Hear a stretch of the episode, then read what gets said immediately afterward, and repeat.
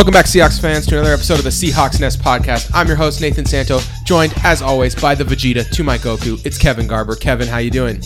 I don't remember us being enemies, but otherwise it seems pretty. No, we're, we're like frenemies. You know, like uh, we we drive each other to great heights, much like Vegeta and Goku. As the series goes on, you know, at the beginning, of course, mortal enemies. I don't think we started out that way, but No. we're not joined today by our Yamcha. That's right, Eric Eric Ronnebeck is not here. Sorry, people who who are big fans of Eric's. Um, our Yamcha has been has gone missing, and uh, yep, he will take his uh, his imminent doom with him.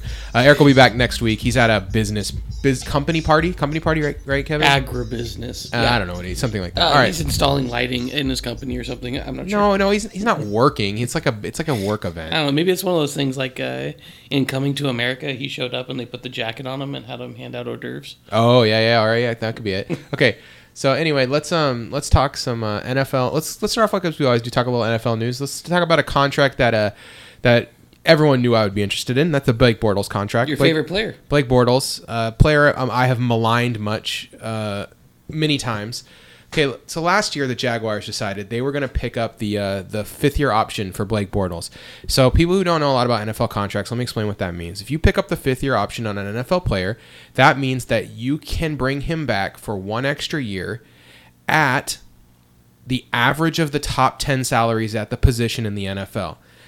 The only caveat is if that player can't pass a physical or is injured, then that contract becomes fully guaranteed so that you can't just cut him. Okay, so it's low risk for the team usually because usually the guy's healthy and if he sucks, you can just be like, eh, see you later. But that decision that they made to pick up that fifth year on, option on Bortles has now led to a bunch of other effects because Bortles' wrist was messed up. So Bortles couldn't pass a physical. So now they're going to give Bortles 19 million next year. Well, if we're going to give him 19 million next year, we might as well sign him in for a mid-range budget contract for the next three years. And because we can't get Kirk Cousins, we can't get any of the good quarterbacks. All these things have now happened to the Jaguars, and now here we are. They're stuck with Bortles for three years. They have like an almost perfectly constructed roster, other than this. Uh, that's one of those things, and I want to add to that real quick. The fifth year option, something that you only get with first round picks. So that's one reason why sometimes you'll see people like uh, snag a guy at the very, like trade back into the first to snag a guy at the very end because they want to have the flexibility of the fifth year option, like for a quarterback or another like high value position.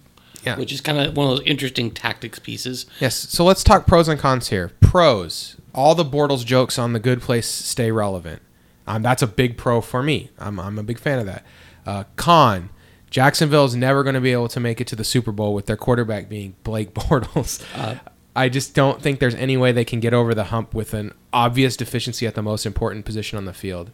Do you would you agree with that, Kevin? Well, they made it really close this last year. Um, could they make it? Yes, but it will always be in spite of instead of because.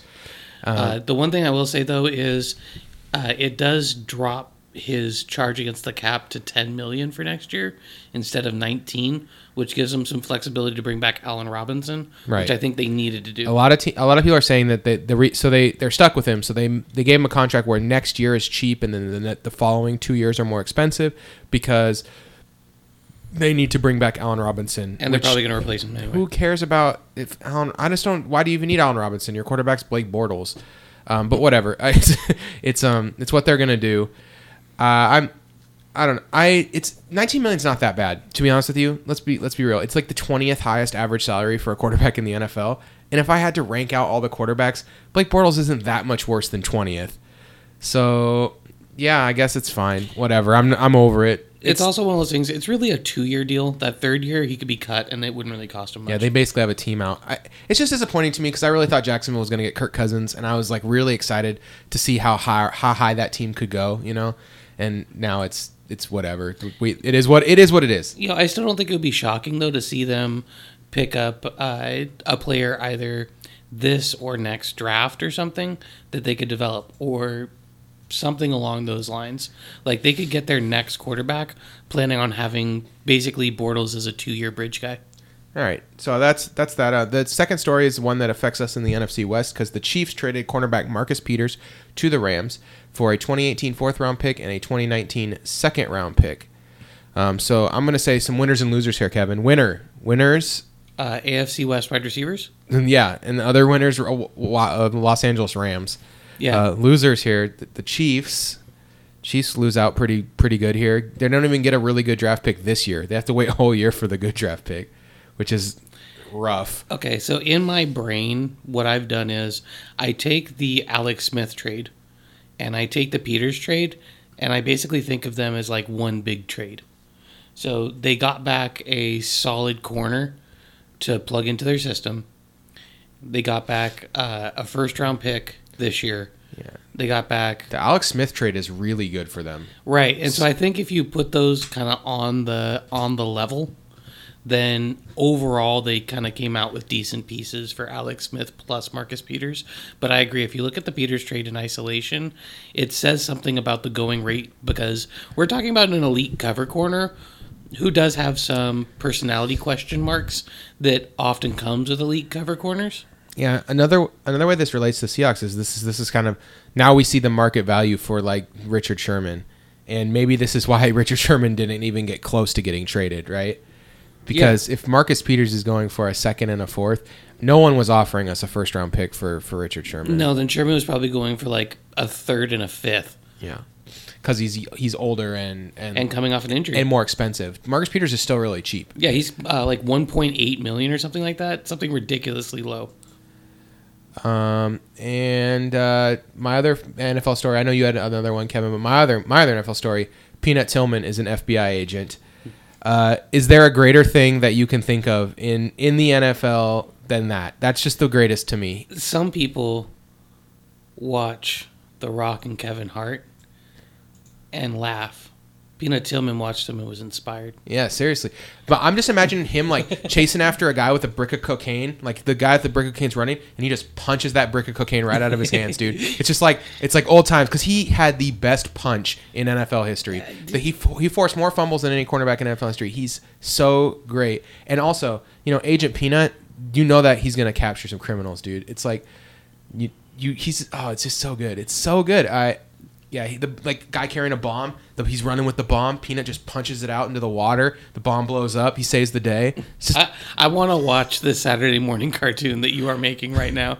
This seems like the best Inspector Gadget spinoff ever. I mean, it's he's like the coolest NFL athlete right now, right? He's got to be. He was already a pretty cool guy. Like I think you know, I think everyone liked Peanut Tillman. There's a lot to like about you know, kind of feisty, undersized guy who did some really cool stuff. Yeah, he was like a great NFL player. He retires for a couple years, spend time with his family, gets bored, and then he's like, you know what? I'll just be an FBI agent. Oh, all right, sweet. Like it's I don't know. I just thought it was really cool. Uh, That's a good one. I would I would honestly I would like to have Peanut Tillman on the uh, Seahawks right now. Just I would take him right now. He's still got to be he's got to be in good shape. He's an FBI agent. I was about to say, I bet, I bet passing the physical exams was not hard for Peanut. Oh, another weird story, Kevin, that I saw. Uh, Alshon Jeffery played uh, the whole season with a torn rotator cuff. Yeah, that's weird. Uh, for a guy that's like notoriously hurt, he just like played through an injury the whole season. It's kind of kind of kind of awesome. It also says something about Chicago where he apparently didn't feel the need to play through injury because they were never in the playoff hunt. right. He was like, "Hey, this team's good. I'm just gonna keep playing." so Um, the last thing is there's some numbers, some preliminary numbers coming in around the NFL, uh, around the salary cap. Okay. looks like it's going to be there's they're saying it's going to be somewhere between like 78 and uh, 178 and 180 million, which is a sizable increase to the cap. That's going to change, I think, a lot of the conversation that we've been having around the value of free agents, but also around what the Seahawks are capable of doing. yeah. So the expected the expected cap before was like just a shade that I've been working with was a shade over 180. So I'm I'm a I'm basically working with similar numbers that I've been working with the whole time. Uh, but it's good to see that there was actually that because it does give us you know 14 million in cap space right off the bat to work with as opposed to if it came in at the low end if it comes in at 177 or 178 then that's only 11 million right Yeah. so that 3 million can make a big difference that's the difference between you know uh, that's like a, that's Haya Rubin cutting last Yes. year right or something like that a move like that doesn't have to happen if we uh, if we can if the cap comes in on the high end Uh, three million would be what we paid three million dollars last year to sign every linebacker we picked up for last year. To give you just an idea, like three million dollars is um, a slot corner and a backup linebacker. Three million dollars is uh, is about what we play, paid Eddie Lacy. That's really depressing. But seriously, three million dollars will pick you up a a couple of solid role players, which is difference making, especially for a team like Seattle that's trying to round out a full roster. Yeah, we can we could take a flyer on one of these mid-level running backs now, where maybe we wouldn't have had a chance to do so before. You know, before maybe we're thinking like, yeah, we can't really take a chance on Shane Vereen or Hash, uh, Isaiah Crowell Tag, Crow. or Alfred Morris. You know, we can't get any of those guys. Now we can get one of those guys and have actual depth at that position. We can drop some pizza lunchables on the field. we can we can get those guys. Uh, I would love to have Isaiah Crowell. I just think that someone's going to overpay him. I want that crow. I know, but until it happens, like my heart, His agent is Drew Rosenhaus, dude. I'm like, just I don't care. I think that remember Drew Rosenhaus only cares about money. I hope he fires Drew Rosenhaus and hires Richard Sherman as his agent, and then we get some crow. I hope we get Kenjon Barner. I love to eat that crow. Kenjon Barner. That's my guy right there, Kevin. Kenjon Barner, Yeah, Bishop Sankey. dude. Bishop Sankey's free agent, bro. That that's true, and there's a reason. Okay, All right, so uh, I, I had to I had to derail Kevin with his with his Bishop Bishop Sankey reference. that's college running backs. Yep. He I thought he might be a good NFL player. I don't want to totally go on an aside, but I thought he had a chance to be decent. I thought he could be a solid role player, and and, he- he, just ended up being a step bad at everything. Yeah, he was Like just he's not. just below what you need. Yeah, he's just not good enough. It's too bad. All right, uh, let's talk Seahawks this now. There's not much Seahawks news right now because the league year doesn't start for like two more weeks. So it's kind of this is kind of the the deadest time in the NFL season. Uh, so There's uh, also not even like combine numbers coming out, so Nope. we can't be like, "Oh, Pete Carroll, the team interviewed so these team these players or whatever." There's just not much. So there's Rappaport stuff that says the Seahawks are likely to keep uh, Earl Thomas. They want to keep Sherman, and Sheldon Richardson is uh, their number one target in the offseason. Okay, Seems good. that's all things that seem fine. Uh, so, yeah, those are those are fine. Uh, Sherman, let's talk about Sherman for just a sec. Sherman, uh, a lot of talk this week about his injury. How's he going to recover? Is he going to come back? Would the team ever cut him? I don't think there's any way the team's going to just cut him. Uh, it does save 11 million against the cap, which is a lot of money. But You know, uh, Nate, I feel like a lot of people are not looking at the injury for what it is. Do you want to just take a quick second to talk about the injury itself? Sure. Uh, Achilles injuries are super tough. Let me um, let me talk about Achilles injury. Achilles injuries uh, in players. Uh, so there's a, couple good articles I've read about this recently. One that was mostly about NBA players, and one that was from a medical journal. Uh, the NBA players one just basically did a, a study before the Achilles and after the Achilles injury, and just said like where each player was. Uh, it- generally, most players were worse or much worse. Basically, Dominique Wilkins was like the the gold standard for like he came back from an Achilles and did good. Um, and then artic- then the medical journal article, which is from a medical journal that was called like like lower body injuries or something. It's like a really That's weird- very specific. really specific medical journal. But the basic thesis of the article is that just the success rate of NFL players. One third of players who had Achilles injuries like Sherman's never played another snap in the NFL. Um, I'm going to guess most of those guys aren't on the level of Richard Sherman, so he's going to get another shot to play, of course. Uh, so then the other two thirds of those guys, like 80% of them were not, not close to as good as they were before. So that means we're looking at you know a very low success rate. Like basically, the gold standard for a guy coming back from a big Achilles injury is Jimmy Graham. Yeah. Jimmy Graham's been very good coming back from an Achilles injury, and that's our best case scenario is that he comes back like Jimmy did and has a very good season uh, coming off an Achilles. Our worst case scenario is like Kobe Bryant. What happened to Kobe Bryant? Kobe came back from the Achilles injury and was just never the same. He shot 34% in the three seasons he played after the Achilles injury. Those Achilles injuries are rough. They take away your explosiveness. So it, and a lot of people say like, oh well, Sherman wasn't fully reliant on his athleticism. He's a very smart player. I don't disagree with that, but you remember those interception laden years where he had a ton of interceptions. The way he got those interceptions, he lulled the defense offense into a false sense of security. Oh, this guy looks like he's open, and then blew them away with a burst of athleticism. Yeah, We that's were- the big thing. Uh, Richard Sherman's short area quickness was really good. It was his like distance speed that was lower. His 40 time was not as good as his three cone shuttle to talk in draft terms. Yeah, look, maybe maybe maybe this leads to Sherman becoming a, a free safety or Sherman playing box safety like Kam Chancellor or something like that, right? Like he has to change positions a little bit because Sherman's a damn good tackler for a cornerback. So I wouldn't be surprised if he could be a safety. Um, But he could end up with a Brandon Browner type step Yeah, after this. And that's that's the thing. He he might have to change roles. He might just be a different player. Expecting the same Sherman to come back after an injury like that, I think is is uh, is kind of foolish. Uh, that it being also said, means that the recovery timetable might be long. This is the last year in his contract, right? So no matter how he performs, it's we're not on the hook for like six more years or something. This is it. This is the end of the line. So if if he comes back strong and he earns a big contract, give him a big contract. If he comes back medium and we can keep him around for six million a year for four more years, then do that too. I love Richard Sherman. He's like one of my favorite Seahawks, so I'd be excited to see him in any role. What I don't want to see is us rush him back, him get hurt again, him spending time on and off the IR for the rest of his career and retiring in two years. That's that's the path I don't want to see for Richard. So Yeah. um, I'm hoping that he you know gets himself right, gets back as healthy as possible, and has another really good season. I'm not.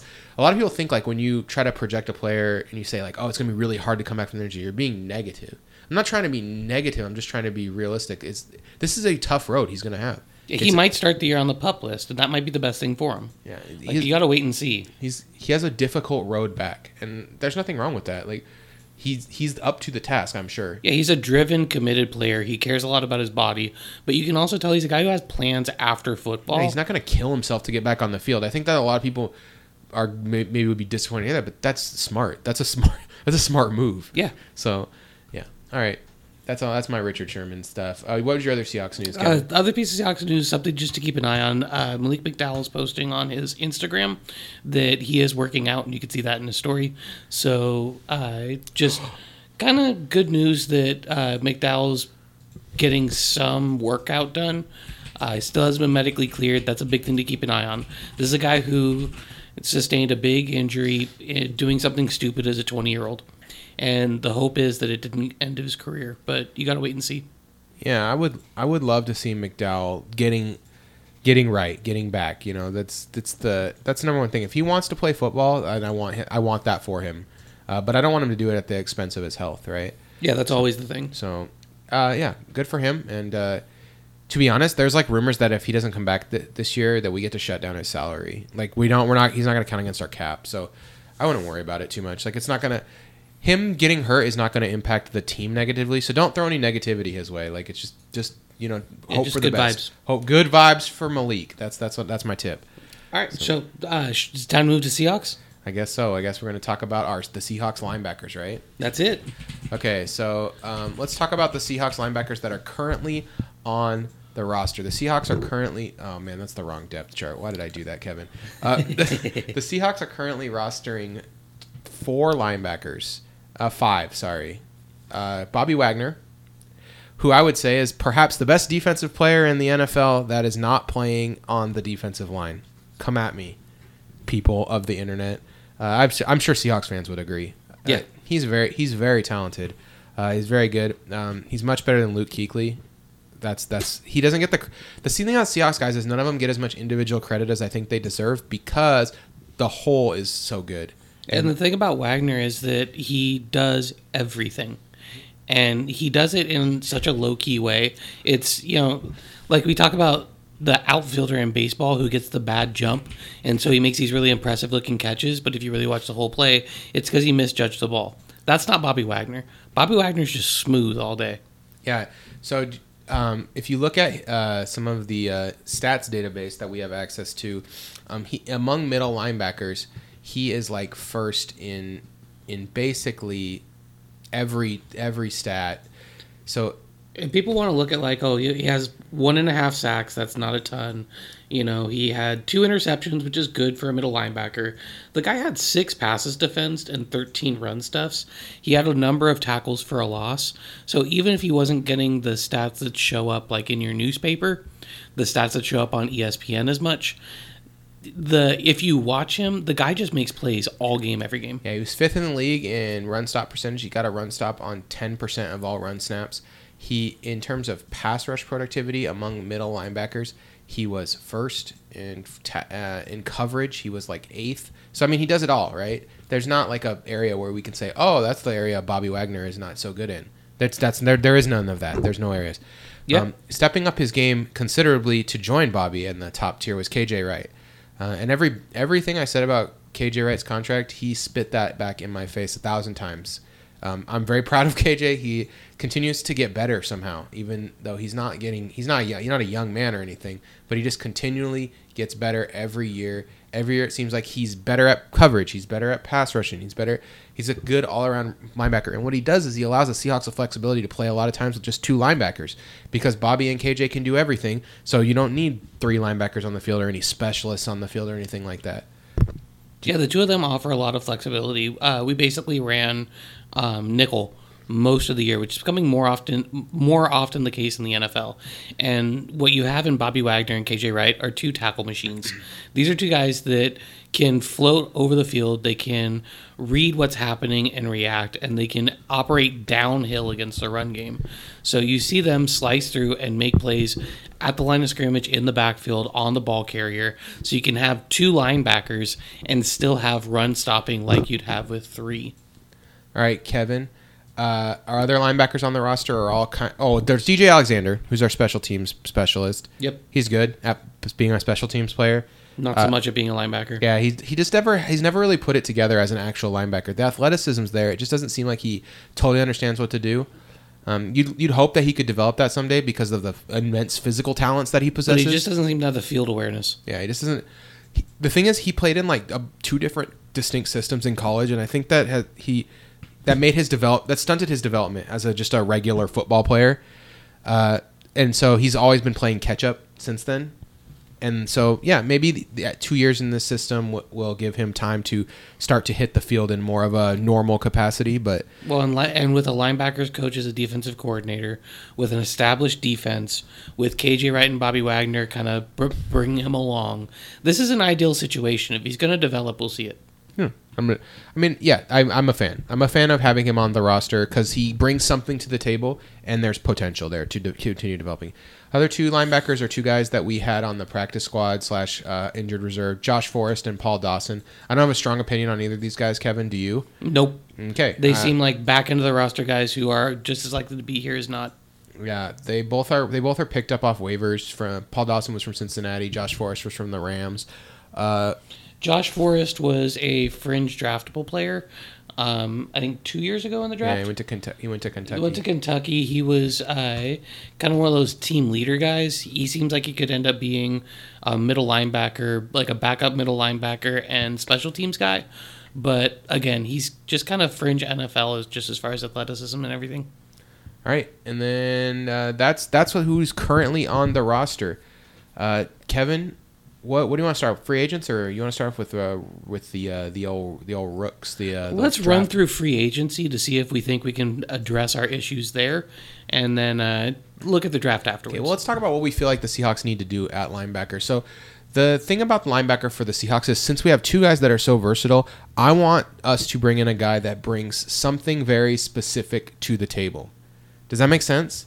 yeah, I would like uh, to- a very a canny role player. I would like to either bring in someone who is a very strong uh, pa- pass stopper. That's a dumb thing to say. A coverage. So a guy a who's coverage, very strong in coverage. A coverage. linebacker, um, almost like a box safety linebacker. Or I want to bring in someone like a Bruce Irvin type that can play on the defensive line that really gets after the passer, even if maybe they're not quite such a good uh, outside linebacker when we're in a 4 3. So um, I only wrote down one free agent name, and I don't think you're going to like it. Uh, I think it's on my list. Okay, here we go. It's Barkevious Mingo. Is that guy on your list? Barkevious Mingo is one of my linebackers. Okay, so Barkevious Mingo I like because he does one thing really good. He's a good pass rusher. He's pretty good. He hasn't shown it in the NFL yet, but I think with the right tutelage, he could definitely become uh, what we had Bruce Irvin doing at least.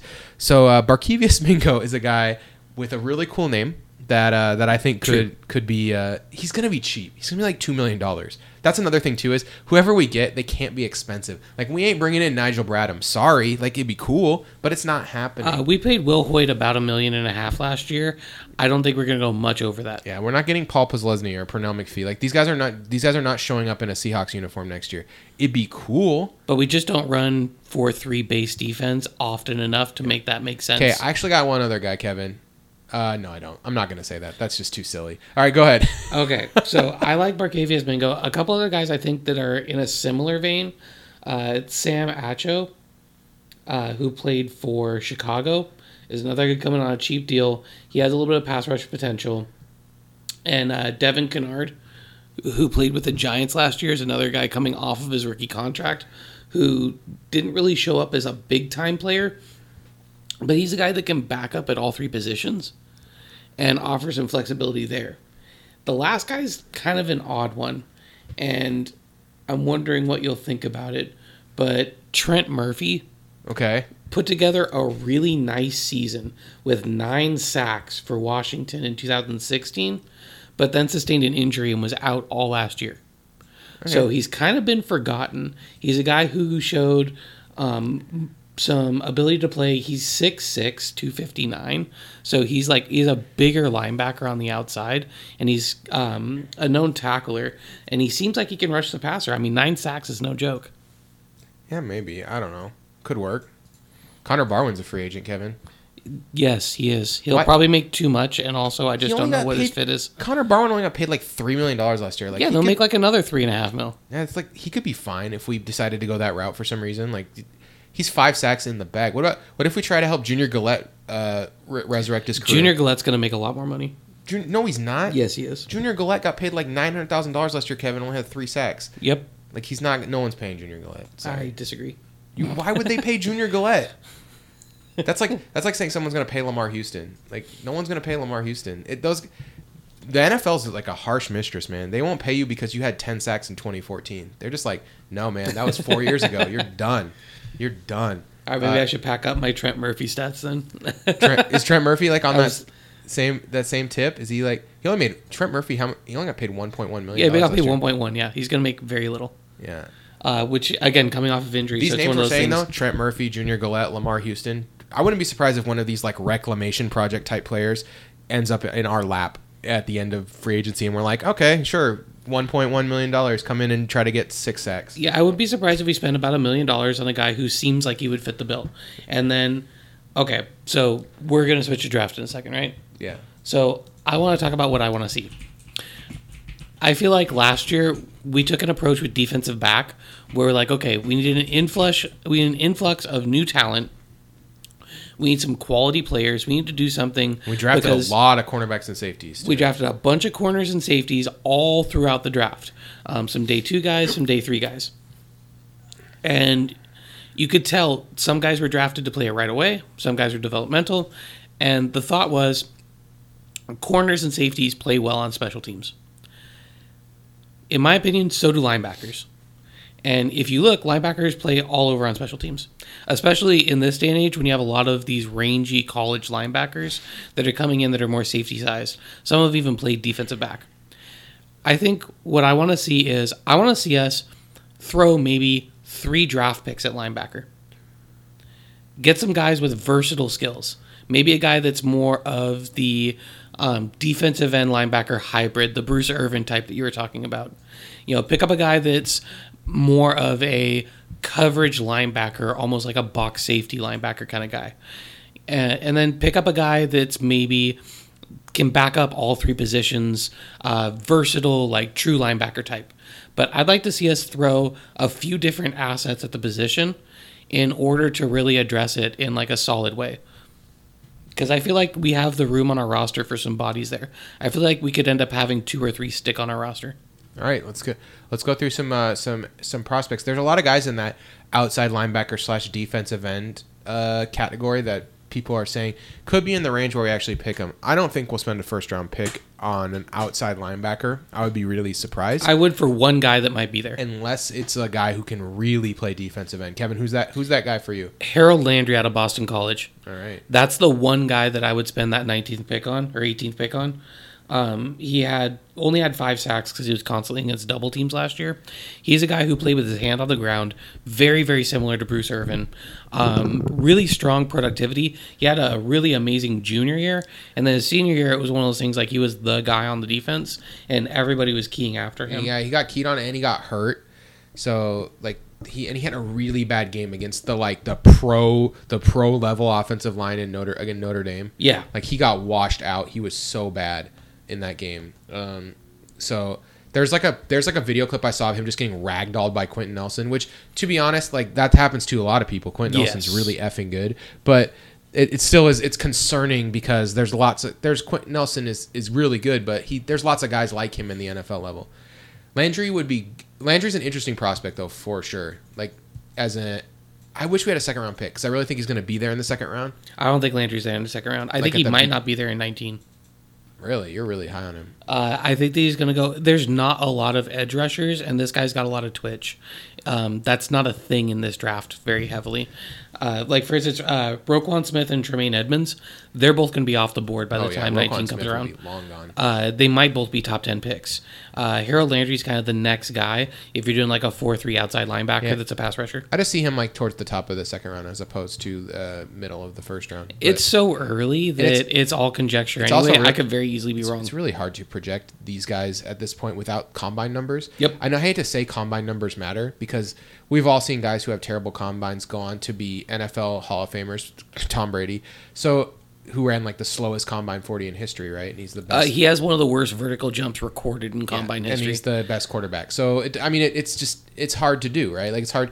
This is all it's all conjecture, but yeah, what the combine's for is it's for if somebody's like, you know, jumps out of the building or something, then you go back to the tape and you go, okay, where's that explosiveness on the field? correct. Um, so it's more to like confirm things or get you to go back and look at things. Which, if Harold Landry comes in and he has an explosive vert and he has a great three cone and he shows That three that he cone- can move in coverage, That three cone drill is so important for uh, thing. But uh, yeah, Pro Football Focus ranked him their number one edge defender. So yeah, I mean, I could, I guess they put him above Chubb. So I guess, um, I guess you got some supporters, Kevin. Is what I'm trying to say. there are people that agree with you and not me. So yeah, I just that that Notre Dame game, I think it bothered me too much. Maybe I'm just overreacting to one game. I mean, it was a bad game. There's no denying that. Uh, so let's talk about some guys. Like I think the other thing that I think we could both agree on is, I think everyone can agree on, it would not be unheard of for the Seahawks to trade back a bit, and maybe end up at the low end of the first or somewhere in the second, to pick up some more mid round picks. All right, so let's look at these guys who are going to go in the somewhere between the second and the fourth round, right? So who are some guys you're looking at that might get picked in that in that range that could be good? Well, who are you thinking?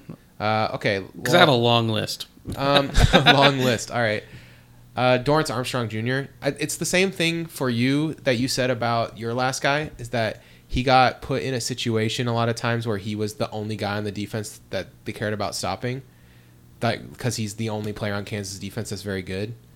Um, but he just is a really good athlete, and I don't know. I found him to be somewhat exciting, and he's a raw athlete like Bruce Irvin style, where I think he's going to go to the combine, blow everyone away, and then move up draft boards. Does that make sense? I think you're 100% correct. So that's that's kind of that's kind of where I'm at on on Dorance Armstrong. He he right now, if you just look at the college stats, I don't even know if how much how high I would rank him at all, to be honest. But the the the athleticism is very exciting. So, Yeah, he's got he's got projection for days. Um, his production dropped his senior season. His junior season was pretty solid. He's gonna probably be a three four outside linebacker. Um, is what a lot of teams will want him as, uh, based on his size. He didn't really have to play in space at all, And he so doesn't that have- becomes a huge question. he's a junior, so like he doesn't have to. He doesn't. There's no Senior Bowl stats or anything. Like it just puts him. He's so behind everyone else in terms of like building his stock, and the fact that last year he just he didn't have a great season because he was double teamed all the time. He had nine only nine and a half tackles tackles for the last two sacks, but that's in in his sophomore year he had ten sacks. So it's not like he has never had a good season. The the thing is, if he falls, it would be really interesting to see him Right. land like in our laps, and like if we trade into the middle of the second Or or, if he something. just ends up in round three, you know, because Yep. people are like hey, too raw, too raw. I mean, that's a guy that we could totally go for. in and we round three. trade our fourth round up to go get him. Yeah. because he offers a level of athleticism on the edge that there's not a lot of guys that have in this draft. All right, what do you think about Jerome Baker, Kevin? I really like Jerome Baker. Jerome Baker fits in that other mold of like um, safety sized linebackers. He mostly played in the middle, but there's nothing to say he can't play on the outside. He's really rangy. He's a good tackler with really, really good change of direction. Um, he's one of the better linebackers in space. Yeah, he's like really good at in coverage. I was very surprised by how good he was at just like covering different types of players. And when you play at Ohio State, you have to play against good competition, right? So it's not like he played against scrubs every week. He played a good team almost every week. Ohio State even plays the hard non-conference schedule, Yeah. which uh, which which I always have a lot of respect for. So that's that's where I'm at. All right, you give me a guy that I- maybe I'm not thinking about yet, Kevin. Okay, so another guy in that like round two, three ish. Two, three, four. Yeah. What are these, these middle rounds that I think the Seahawks are going to end up with two or three picks in this range. Okay. I think that first round pick, it would be. I would be surprised if we kept it. It's it'd be very unseahawk. It'd be a guy falling into our lap that we didn't expect to get, like maybe Isaiah Wynn or like um, Oh man, something like that, right? Like a guy that we thought would get picked. don't tease me like that. the guy that we thought would get picked before that, you know, that we're like, oh, well, Isaiah Wynn's here. Okay, I guess we'll pick Isaiah Wynn. We're not going to trade back. But if there's no one like that available and we're just picking between a bunch of guys that we're not super crazy about, then I see us moving back. I think that's very likely, and that's the way that the Seahawks have always been. They identify like three or four guys they want, and if those guys aren't there, they move back. Or if multiple of the guys, those guys are there, they slide back a little. Um, so I'm gonna go towards the end of that. So a guy who I think is gonna be around round four is uh, Oren Burks out of Vanderbilt. He was a safety who converted to linebacker, mostly played inside linebacker. Um, he's kind of one of those tweener guys that didn't have like a strong rooting in one of the two positions, but he has some range and athleticism. He has really good lateral movement. Um, he's a plus special teams guy. Uh, he needs some more strength, and the big thing is this guy needs more snaps at linebacker so that he can learn how to kind of read and diagnose better from the linebacker position. But he's a guy who I think um, is going to test pretty well athletically. Right now, he's more looking at like somewhere day three, like sixth, seventh round. But I think once his athleticism shows, he's probably going to test into like the fourth, and I could see him really being worth that pick. All right. Uh, a guy more on the pass rusher side that we haven't talked about. Uh, I gotta bring up a couple of guys that I know you like too. Uh, Uchenna Nwosu, Yeah. out of USC. 10 batted passes last year, dude. That's so crazy. 10 batted passes is like. That's a lot. When you look at the stats and you're like, hey, this Uchenna Nwosu went to USC and he batted down 10 passes. That's a that's a ton of batted passes for one player. That's what I loved about Naz Jones. Naz Yeah. Jones had a ton of batted passes from a like three tech, five tech defensive tackle. Uh, Uchenna Nwosu has a lot of the same skills. This guy has some. Uh, he doesn't have like great bend on the edge, um, But he's like so- Von Miller. He's but so he's good can at changing really direction. Like, Yes. like he can like he can stop and he has like those strong ankles you talk about, where just changing direction on a dime and like really moving through. Uh, the thing is, he's super raw. He's one season wonder, right? Like he, it's just basically all his stats are from last year. But God, this guy has a nose for a big play. Yeah. Like, uh, go watch. This is a fun highlight tape to watch. you want to see somebody like bat passes off of a guard and then pick them off while they bounce off his face mask. You want to watch Uchenna Nwosu. Yeah, and he had a he had a pretty good coverage rating, even though uh, he's not known as a coverage guy. When he did get put into coverage, he was good. He can hold his own against like a Um, linebacker, so- against a tight end. So I, I a lot of teams see him as like a three four uh, outside linebacker, but I think that there's potential here for for him to be like exactly like Bruce Irvin, Yes. a guy who plays defensive end. He plays the Leo position on third down. And on first and second down, if we need three linebackers, he can come out and cover a tight end because he's so athletic and so good at changing direction. And that's basically what he played in college. So unlike Bruce Irvin, he actually has some experience with that versatility. So um, on the opposite that's, end, that's of the my spectrum, dude. If we take him, I'm gonna get real excited. I'm just gonna throw that out there. That'd be a good one. so Uh, another guy I think, and this I think Nwosu's gonna be like a round four-ish guy. Another guy who could be round four.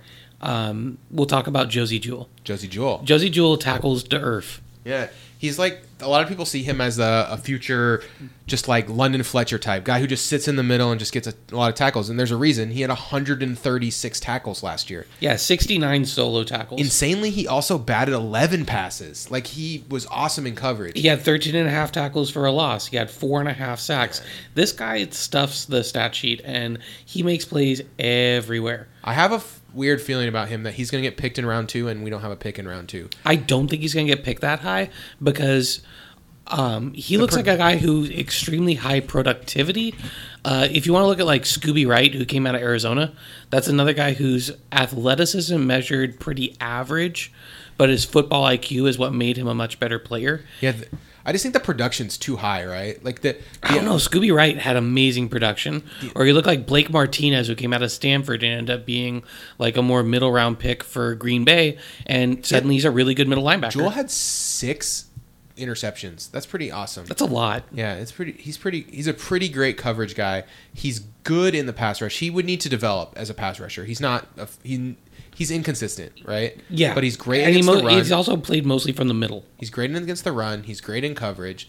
Uh, he's just all around good linebacker. Uh, they're gonna teams are gonna have to decide what matters to them, right? He seems like the kind of guy that's gonna end up on a team like New England, and he's gonna be super good, and people are gonna be like, "How did they get this guy?" It's because they pay attention to stats because they and watch they football. because they because he ran he's probably gonna run like a good three cone drill and then do bad in everything else, and that's all that that's all that Yeah, New England because his range is going to be like fine. He's not going to be a sideline to sideline guy. That's not his game. But you know he's going to be able to make a lot of run, a lot of plays around the line of scrimmage. He plays downhill. So are you ready to get to the poor man's? Oh yeah, these are the guys that I'm probably not gonna know much about. Get- So these are me. like uh, I'm gonna go to my my round five to seven guys. Okay. and there's a lot of them. That's what I really think about this draft. If you're looking at day three, taking flyers on guys, I think the day three depth at linebacker is really good, and you will know some of them. okay. So, uh, all right. So, I want to talk poor man's uh, Uchenna Nwosu, Okay.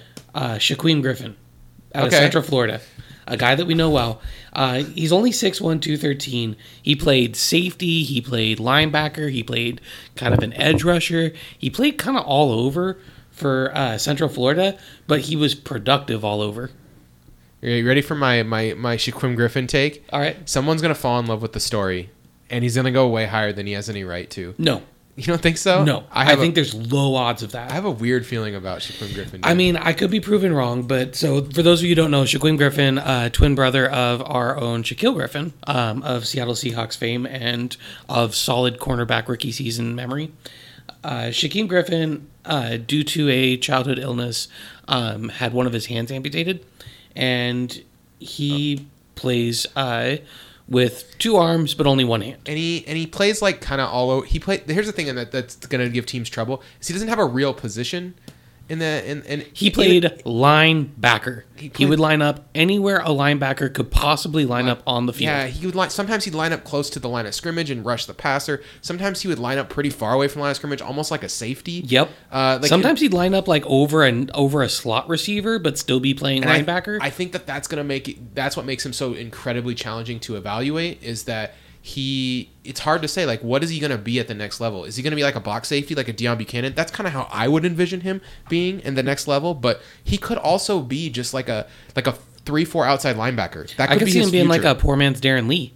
Yeah, sure. Yeah, and because this guy's fast. And he has Shaquem re- Griffin's fast. He has an incredible motor. If you are not blocking him, he is running to the ball. If you good- are blocking him, he's still running to the ball. pretty good moves for like a guy that only has one arm too. Like most, because guys use their arms on their edge moves, and uh, Yeah. he he can actually do some moves. to and he's got like some bend and rip.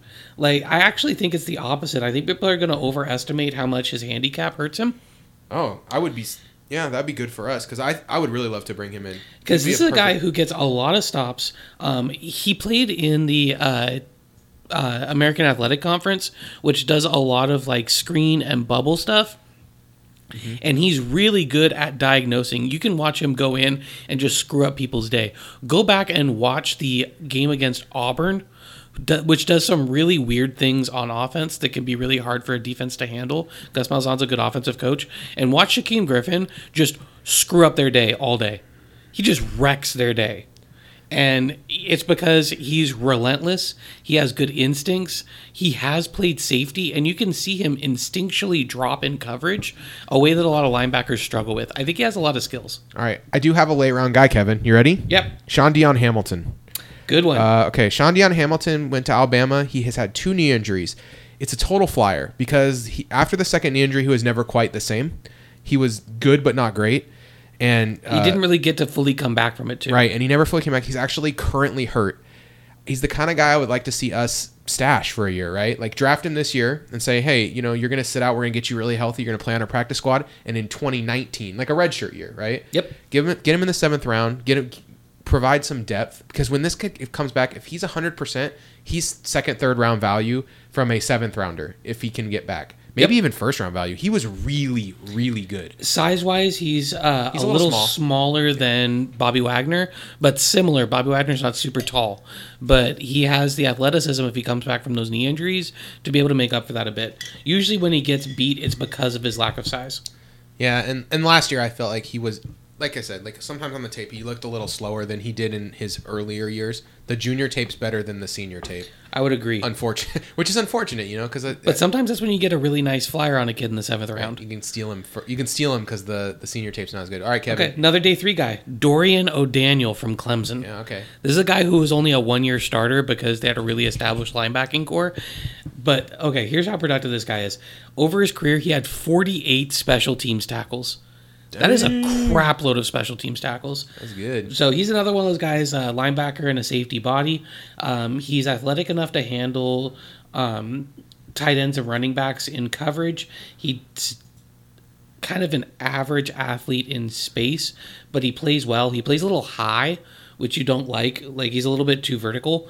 Um, he's better in zone than in man, Right. but he only has one year of experience as a starter. He's another guy who could be develop- developmental. Another, another thing too, Kevin, I like about looking at just his stat block is that he um, he's he does one thing really well, which is he's co- he's a cover really good in coverage. Yep. And that's what we need, right? Like we we don't need him to be really good at rushing the passer. We Bobby and KJ can handle that for now. Yeah. Right. It's, Yeah. It's uh he can just he can just get after the the tight end, you know, or, or get after whatever we need him to.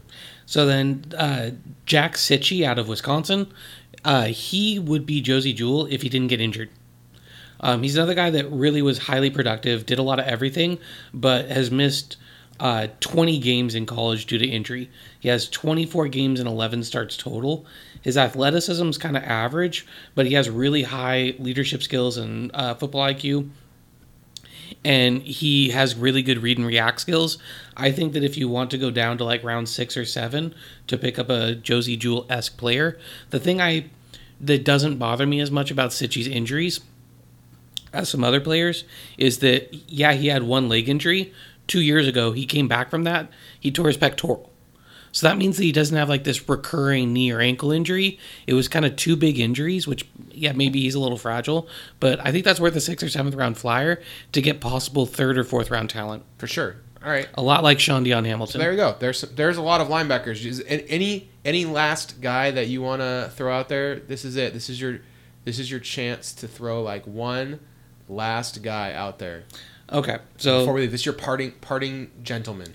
parting guy can be kind of fun to look at. Uh, Davin Bellamy out of Georgia. 6'5", 240, kind of another edge player. This is another guy that could be in that Bruce Irvin mold.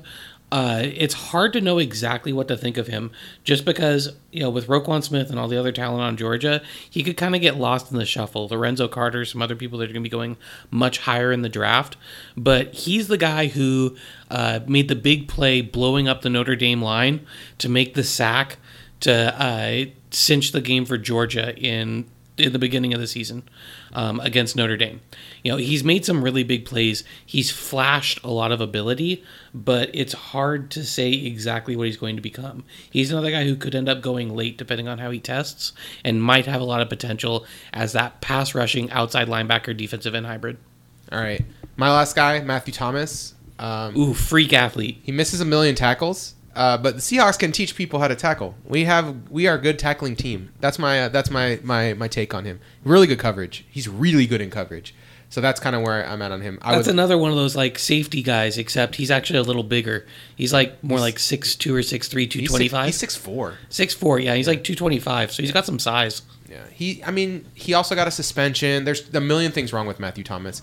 Don't get me wrong. That's Uh, the reason why he's going to be available. but he's going to be a seventh round end. pick. Yes. So you're kind of taking a flyer at that point anyway. Why not on? Why not take a flyer on the guy with otherworldly talent that two seasons ago? I mean, he was absolutely fantastic. All I right. think the I think one thing that you- uh, we want to bring up here though is if you look at the types of players that we're talking about, these are guys that are going to offer both special teams and linebacker ability that have some upside. Like you want to take some flyers, I think, because we have KJ Wright, we have Bobby Wagner, we have two All Pro caliber linebackers. So why not take a stab at somebody who could be a little bit more? Because if he doesn't pan out, the worst case scenario is we still have KJ Wright and Bobby Wagner. Yep. All right, so there there's a position that maybe you weren't thinking about that that with now you have plenty to think about. If you've got a linebacker that you like for the Seahawks, send us a message on Facebook, send us a tweet, tell us what what Seahawk what linebackers you think would be a great fit for the Seahawks. And uh, with that, let's go ahead to the money zone. If you'd like to support the Seahawks Nest podcast, you could send you could sign up to support us on our Patreon. It's patreon.com slash Seahawks Nest. For as little as a dollar twenty four a month, you'll get all of our NFL picks all season. Last year, I think I hit like just we did just straight up, but straight up I think I hit like seventy five percent. Kevin was at like seventy two percent. We did really So- well last year. So we did we were, we were pretty good straight up. Um, and if you uh, actually, I think I'm even better than that. Even I was better than it- I was better than any of the NFL experts, and I think Ken was better than all of them but one. Eric and Eric was even in Eric the was just in the mix. Yeah, he was just in the mix with all those guys. So Solid. Yeah, we did a really good job picks. If you want to see that plus other C, uh, exclusive Seahawks Nest content, head over to Seahawks Nest or Patreon.com slash Seahawks Nest. I also put some of it on a time delay, so you can see a few samples if you'd like. Just see like a random episode what it's like. Uh, also, uh, if you want to support us and you are dirt poor like like us, and you're like, hey, how can I support without giving any money? You can give us a review on iTunes, five stars. You can go over to uh, facebook.com slash Seahawks Nest or the Seahawks Nest. I always mess it up. Facebook.com slash the Seahawks Nest. Give us a like. You can head over to Twitter and follow us on Twitter, twitter.com slash Seahawks Nest, or give us five stars on any of your favorite podcasting platforms. Talk to us, interact. Great time of the year to ask questions. Post a- because we want to know what you are wondering. post this podcast on Reddit every week. that's just be annoying about it. There, that's that's another way you can help. But seriously, respond with any questions you have. Uh, you can PM us or direct message us on Facebook or on Twitter and tell us if you have any questions, something you want to hear us deep dive on. We're down to the last couple of positions. We already did kickers and punters. We already talked about return men. We're down to safeties. We're down to corners. And then it's going to be a lot of like post combine stuff as we get ready to go to free agency and the draft. So it's a great time if you have any questions to send those into us. All right, and is a uh, let's uh, let's rock and roll. Movie zone, movie movie Movie club. movie club, movie whatever whatever we call this. The last ten minutes of the podcast Seahawk that cinema. that everyone turns off. that that a few people Tune uh, in only to. tune. Yes, some people are skipping ahead trying to find it. They're like, I just want to listen to that movie club? I just want to listen to that movie part. uh, I just I don't I don't care about any of this other stuff. Um, Kevin, We love you, Mr. Dave. I don't think I don't think Mr. Dave listens. To I don't this. think so at all. Uh, okay. uh, so let's see. What what movie would you like to talk about, Kevin? Or do you want? To, I had I had a plan to play a game, but I don't know if uh, if you'd be totally prepared for it. I don't think that that would be a good idea with only me because Okay. there's a good chance it would flop completely. Well, no, the, the game does not involve memory at all. So so that's that's gonna be good. All right, let's do that next week. Okay. So then, well, next week it won't work. Eh, maybe next week it will still work. I don't know. All right, here. So Kevin, I want you to pick the movie then. Uh, it's it's player's choice, Kevin's choice, and to give you a minute to think about it, I'm just gonna say I'm gonna preview the game for next week. Uh, next week, what we're gonna do is we're gonna take all of the last 18 Oscar winners. That's right, all the Oscar winners since 2000. We're gonna eliminate them one by one and come up with our favorite Oscar-winning movie of all time, and and why it's there will be blood. I'm just making a solid prediction that it will be there will be blood. But uh, yeah, we're gonna take all the best picture winners and we'll try to narrow it down to one. I think there will be blood won best picture, right? Yeah, Uh, okay, so yeah, I'm pretty sure. I'm, I'm confident that uh. I know it was nominated. I'm pretty sure it won. Okay, so anyway, Kevin, is there what movie? Now that I've brought up There Will Be Blood, what is there a movie you would like to talk about Yeah, this week as we head into as we head into the Oscars? As we head into the Oscars, have you seen any of this year's Oscars crop? uh, I've seen uh, three billboards. Okay, we can talk about that if you want. Uh, let's talk about three billboards. That's fine. Okay, three billboards. So, ladies and gentlemen, Ebbing, uh, three billboards outside Ebbings, Missouri. You, if you have not seen it, which there's a really good chance you have not, um, I think it's on streaming right now. You can watch it, it on iTunes. on streaming. You could rent it Yeah, I think That you can the rent- thing you can do. I think you can rent it. Yeah. uh, and come back and check this out later. Should we do this as a you should go see it? Do you want to do it that way? Uh, yeah. Let's let's just give like the the the what it's about and then the our our pitch. Okay, why don't you give your synopsis and then I'll talk a little bit about the acting. So Frances McDormand plays a, a grieving mother. Her daughter was was raped and killed, and she decides to. There's no one's finding the murderer. No one's doing anything about it. So she decides to rent three abandoned billboards near her home, and they they they read. Um, Raped while dying, still no arrests. How come, Chief Willoughby? And Chief Willoughby is played by uh, Woody Harrelson, And then there's another cop that's pretty uh, that's in the movie a lot. Sam Rockwell, Jason. I think his name is Jason, right? Uh, Dixon. Jason Dixon. Yeah. Dixon. Okay, so um, and he's he's a racist. He's a, he's a terrible person to be honest. Let's just be honest. He's really bad. he's a, he's a drunkard and a Uh, terrible person. Yeah. So so anyway, the the movie's kind of just all about how these people interact with each other, all the things that happen, and kind of it's all mostly just kind of about their lives, right? Like Yeah.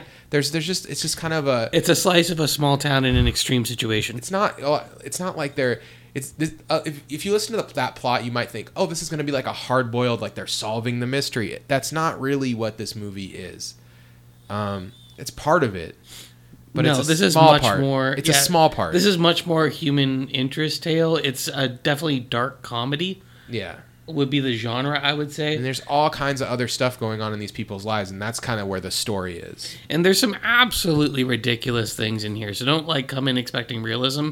Think more like I don't know, Coen brothers level realism. yes that's that's that is exactly the comparison i would make kevin is this is like a this is like a coen brothers ish movie I would say Um, so. Uh, Martin McDonagh wrote and directed it. Uh, if you don't know who uh, Martin McDonagh is, I don't blame you because Martin McDonagh he prefers uh, writing films to plays, but he mostly is famous for writing a bunch of plays. He's done a ton of plays, and so he's tried to come over to film a couple times. He made uh, what did he what has he made other than this? Give me give me thirty seconds to. to- Okay, so really quickly. oh, he made In Bruges and Seven Psychopaths. Sorry, Okay. I knew that. and In- In Bruges is good. in Bruges is fantastic. Seven Psychopaths also a pretty good movie. I Uh, didn't see that one. yeah, you That's got Christopher Walken in it, right? you'll dig it. Uh, yeah, Colin Farrell, Sam Rockwell, Woody Harrelson, That's a Christopher good Walken. cast. Yeah, it's got it's it's pretty good. Uh, all three of his movies then have really good casts. So Frances McDormand, uh, I thought did an excellent job of this movie. There's a lot of scenes where it's kind of requiring her to carry them in a specific way, and she has to act through a lot of situations. Um, my review of this movie was uh, when people had asked me what I thought, I thought it did an excellent job of blending pain and humor in a way that was more palatable than it should have been. Yeah, Uh, Frances McDormand really carries the scene she's in. Um, Sam Rockwell is excellent as Dixon. He plays a really hateable character in a way that allows you to really hate him. Yeah. He And sucks. Woody Harrelson steals everything. Yeah, I was gonna say Woody Harrelson is kind of like the unsung hero of this movie. I think that he should have gotten the supporting actor nod. You know, uh, hot takes alert. yeah, Rockwell's doing a thing here though that's more difficult to do. I think. It is, but Woody Harrelson. If you think about the the path that Woody Harrelson's character takes, he does a really good job of humanizing it. Now, as we've as we've focused in an award season, this movie has become like one of a two-headed frontrunner. Uh, this movie or Shape of Water seems to be the the movie that's going to win Best Picture. And uh, Kevin, as far as Best Picture winners go, do you do you, does to me this doesn't seem like the kind of movie that would normally win Best Picture. Does does it seem like that to you? it's kind of hard because uh, so uh, what were the last three best picture winners do you remember The last three Academy Award winning films. Ooh, you're really uh, putting me on the spot here, but I can do this. Okay, last year was Moonlight. right Okay, then the year. Oh, okay, wait, wait. Give me a sec. I got, I got this. this. This is like really hard. Like I, I'm surprised how much difficulty I'm having with this. So we had Moonlight. because you remember all the nominees and then not who won Yes, exactly. That's exactly where. because you have to separate Uh, out the so we had Moonlight last year. Then I'm looking it up. Two years ago was Spotlight. I knew that. go. I knew that. And the year before that was probably Birdman. uh, by the way i would like to put a plug for spotlight a movie that should be really undigestible and like i've watched like good night and good luck and all the president's men and stuff i thought spotlight was a very easy to watch movie about a very hard subject Yeah, not my favorite. Not my favorite movie from that year at all. But it was a really good, really re- well done. A really well done movie. Uh, if I had to, if I was in charge of the, I mean, Mad Max Fury Road was the, my favorite movie that year. I thought Keaton was excellent in uh, Spotlight too, but that's another story for another time. Um, so I would say if you think about Moonlight and you think about Three Billboards, I can see Three Billboards winning because Moonlight's another one of those movies where it tackles some rough subject matter, but it doesn't have the humor piece. Does the humor piece drag it down that much in your opinion? And it's not that it drags it down. It just doesn't seem like, It's not Oscar bait. Yeah, this movie. Okay. This, th- there's nothing in here that Oscar voters are going to be like, "Ooh boy," except for if they get really attached to that performance by McDormand. Uh, that is a really it's a really powerful performance. I feel like all the character acting is really good. Uh, Rockwell's character acting is excellent. I do think that it's.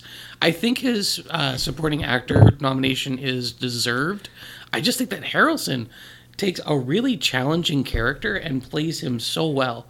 Um, I feel like his wife plays her role. Uh, Annie, I can't think of the actress's name, is really good. Just the acting in this movie carries the movie. Okay, here's my thing, Kevin, is that for a movie to win Best Picture, it has to carry a bunch of different blocks, right? There's all these different blocks of voters. There's the people that are technical awards. There's people that, but and they all get to vote for Best Picture, right? Yeah, you're right. So- the technical awards, it's getting none of. So, I would I could imagine a case where in the technical awards, a lot of people are listing this movie towards the bottom of the list, right? Yeah, because rank- Shape of Water has some beautiful nine. visuals. Where Shape of Water is going to get some awards from people who some votes from people who like acting, some votes from people who like technical stuff. It's why I think Dunkirk has an outside shot to win Best Picture. Not Dunkirk's 33 to 1. Like it's a long shot right now, but it's very palatable. I can imagine it being third on everyone's ballot. Um, That's the thing, though, is I could see Dunkirk and Shape splitting some of that vote, which is the way that Three Billboards has a path to victory. Yeah, and it, same with Get Out. That's how Get Out wins too. Get Yep. Out wins by like a, being everyone's second or third choice, and then winning all the acting. I feel like this actors. is a really strong set of movies. Yeah. I feel like all four of those movies are very worthwhile. yeah. Ev- all all nine of these movies are pretty good, and I would say six of them are very good. Three of them are just.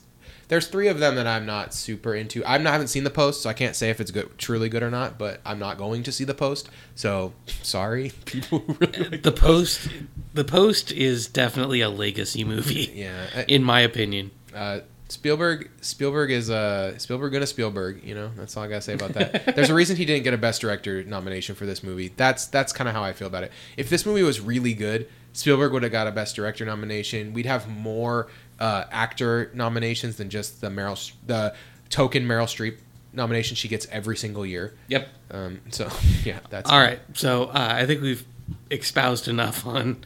So Three Billboards. Uh, so I'll ask you, movie people should see. Yes, I, I think if you like mo- if you like film, you should see this movie. It's a really good movie about a very serious topic. Yeah, I think it's really, really well done. It's uh, If I was ranking the best picture nominees, I think I would put it s- sec- second or third. It's it's really close to Shape of Water for me. Those two movies are kind of interchangeable, and it's below Get Out. Get Out was my favorite best picture nominee. and Three Billboards is on my top three of the year as well. Yeah, so it's, it's really good. Uh, all right, so for for Eric Ronnebeck, for Invisible, Yamcha, eh, for for Kevin Garber, I'm Nathan Santo, and we'll see you next week. Go Hawks.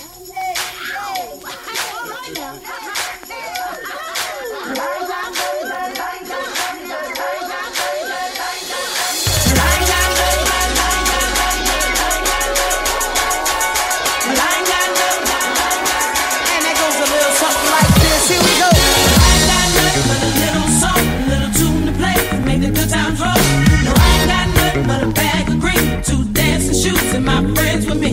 Well, I ain't got nothing but a little soul, a little tune to play to make the good times roll.